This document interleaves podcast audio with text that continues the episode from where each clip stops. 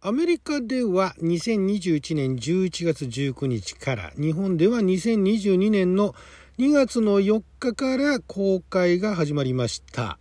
ゴーストバスターズアフターライフを見てきましたのでその感想をネタバレなしでお届けしていきたいと思います。あなたの辞任をちょっと拝借。こんにちは。ラジオ神の神ふみかつです。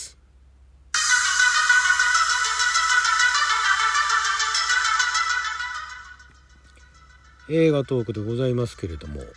えー、アメリカの方でもう何度か延期延期続きでようやく11月の19日に公開されたともともと2020年確か公開予定だったと思うんですね最初2020年7月予定だったんですねで、まあ、それが2021年の6月になり、えー、さらに延期で11月の11日になりさらに11月19日に延期にされて公開されたと。で、日本ではいよいよ今日2月の4日からスタートということで、もともとね、この作品見る予定はなかったんですが、まあ、あの、古くからの付き合いのある友人でですね、私よりもあの映画だとか、ドラマだとか、あとはアニメだとか漫画だとかのね、情報に詳しいあの友人がいましてですね、その彼が、えー、見に行きましょうというふうに言っていただいたんで、じゃあまあ行くかと。そんなにね、あの、ゴーストバスターズってもともとあの、1984年にね、えー、公開されて、で、その続編が1989年に公開されて、で、私、その1984年版、当時あれは高校生だったんですけども、あのね、なんかもうあの、え、情報番組みたいなもので、映画、この映画どんな映画みたいなものを紹介するようになり始めた頃だったんですね。で、そこで、えー、まあ、すごいあの面白そうな作品だと今まで見たことないような作品だと思ってでそのもう情報をねあの雑誌からテレビから何から何までもうその放映前にねあの公開前に分かる情報をもうありとあらゆるところから仕入れてすごいワクワクしすぎてしまったがために実際見に行ったらそれほど面白くなかったっていうね自分の想像の方がなんかもうちょっと先走りすぎちゃったんですね。でえー、まあそのタイミング、まあそれ以降、そういうあの予備知識っていうのはなるべく見ないようにしようと思って見るようにしてたんですが、まああの大人になってもう一回見てみたら、単にやっぱりその、なんでしょうね、キャラクターとして、えー、あまり私はその魅力を感じるキャラクターが少なかったのかなと。設定は面白いんだけれども、そのキャラクターに魅力を感じなかったから面白くなかったんだなっていう結論になったんですが、まあ、とにかくそのゴーストバスターズはそれほど、ね、みんなが盛り上がってるほど、えー、そこまで好きではなかった。見てはいたんだけども好きではなかった。で、むしろ、えー、評判の悪いゴーストバスターズの昔からのファンには評判の悪い、あの、女性だけが出ている女性版のゴーストバスターズですね。2016年の、2016年かな？なんかそこら辺にやったあの、ゴーストバスターズの方が好きなんですね。えー、お笑い要素とかも含めて好きなんですけども、そっちの方はね、ゴーストバスターズファンにはソース感食らってたんですね。で、そんな状態で、で誘われてもともと劇場で見るつもりがなかった作品なんですが、まあ、そんなこんなで誘われて初日見に行ってきまして結論から言いますとネタバレしませんがいやもうねずるい。もう感動。もう泣いた泣いた。もう泣いたし感動したしいや、まさかね、そんなにね、そこまで思い入れのないね、ゴーストバスターズに思い入れのない、むしろそのなんか、ゴーストバスターズの、このね、予告もティーザートレーラーの段階で、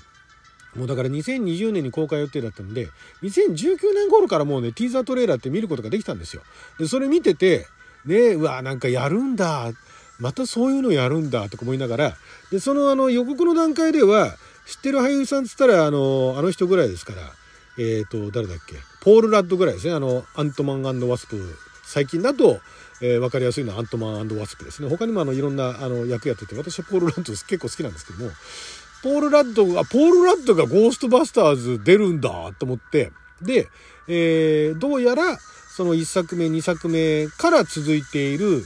えー、まあ、またあの、ね、あの、時間が空いた続編だと。で、時間が空いた続編って、まあ私も指示してるのもね、無理やり指示してるのもあるけれども、まあね、時間空けてね、面白かった試しが、まずないんですよ。あ、面白かった試しがないって言い切っちゃうのもあれだな。その一番昔ね、やってた頃のものを、超えるものってのはなかなか難しいなと思ったんですが、まあそもそもこのゴーストバスターズについては私は一作目をあんまりあの認めてない人間ですから、軽々と超えて、さらにこれはね、なんて、なんていい作品なんだと。ただ、このあの、今までゴーストバスターズ見たことがない人が、ね、あの好きであろうとなかろうと、ゴーストバスターズを、えー、タイムリーに見たことがある人だったら多分ほぼ私と同じような感想を持ってくれるような気がするんですけども、そうじゃない。最近見ましたらとか、あと見たことないですっていう方は、にとっては、まあエンタメ作品かなと。で、あの、ストレージャー、ストレンジャーライフかなっていうなんかあのドラマありましたよね。えっ、ー、と、なんだっけ、ストレンジャーシングスでしたっけ？あ、ストレンジャーシングスだ。ストレンジャーシングスと比較する批評があの海外の方ではあって、なんかあの、あのフォーマットのパクリじゃねえかみたいなね、ことを言われてる方がいらっしゃると思うんですが、だから今までのゴーストバスターズを知らない、見たことがない、えー、っていう方は、まあそれに近い印象を持たれるかもしれませんけれども、だからまあそういう印象を持ってみると、どういうふうなパクリだな、これはって思うのかはわからないです。私、ストレンジャーシングスの方を見てないんで、わかんないですけど、私はそのゴーストバスターズ、オリジナルのゴーストバスターにそこまで思い入れがないのにもかかわらず、ないからこそなのかもしれないですけども、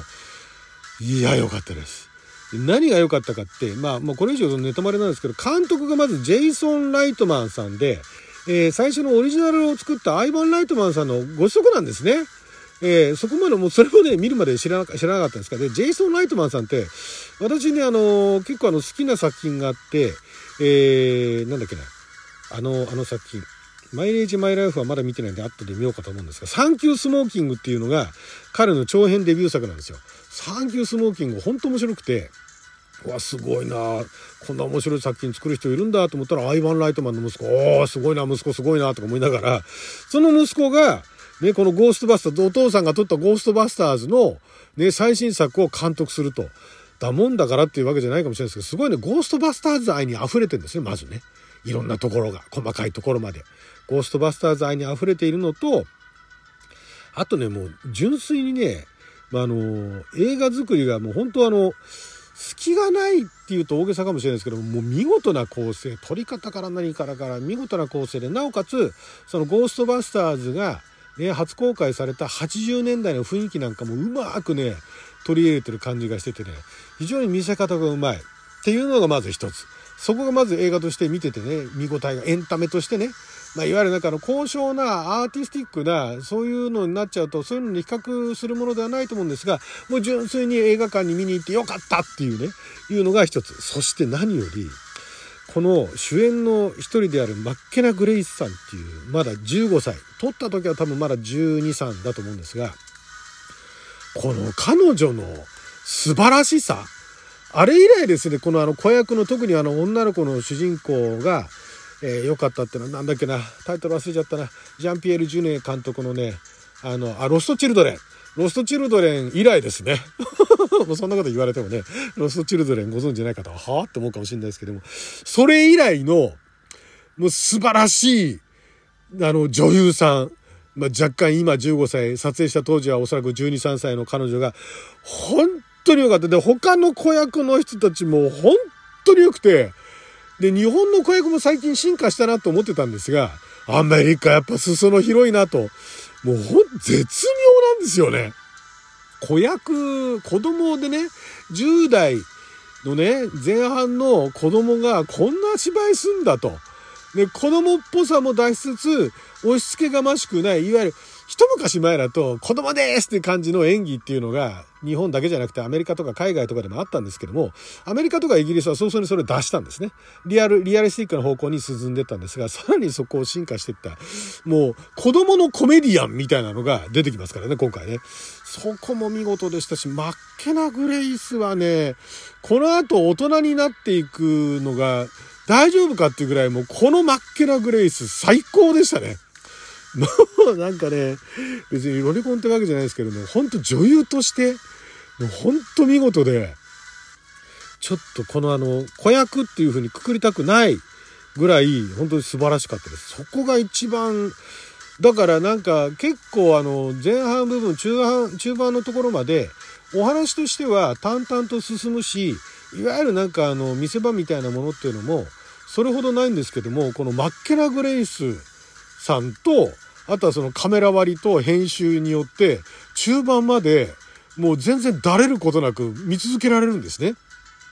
ふと、あれ何も起こってないよなって思うんだけども、全然見てられるんですよ。まあだからここ個人差あると思うんですが、マッケナ・グレイスさんね、いやちょっと、マッケナ・グレイスさんが出てるね、あの結構あの目立ってる、子役であの、何々の子供時代みたいなものの役が結構多かったんですが、まあご本人がもう少し出られてる作品っていうのもいくつかあったんで、ちょっとね、このゴーストバスターズのマッケナ・グレースさんが神がかっていたのか他の作品見ても神がかってるのかっていうのは後々見ていきたいと思うんですがまずだからそのジェイソン・ライトマンさんのその作品作りのそのセンス見せ方まあなんかいろいろパクリとも言われてるけれども、まあ、そんなの抜きにして本当に素晴らしい見事に作り上げたなっていうのとあとマッケナ・グレースさんが素晴らしいっていうのとあとずるいっていういろんな意味でずるい。ずるいはこれ以上言うともうネタバレになるんで言いませんけれども、いろいろずるいです。で、そのずるさっていうのは、私は良かったですね。ずるいよって言いながら泣いちゃうっていうね。そういうパターンでしたね。いやもうそれはずるいですよみたいなね。いうような感じでしたけども。そんな感じで。ねえ、いやちょっとねちょっと大げさかもしれないです。私はだから全然期待してなかったからこそここまでね、興奮してんのかもしれないので、まあ、あの、実際ね、あのー、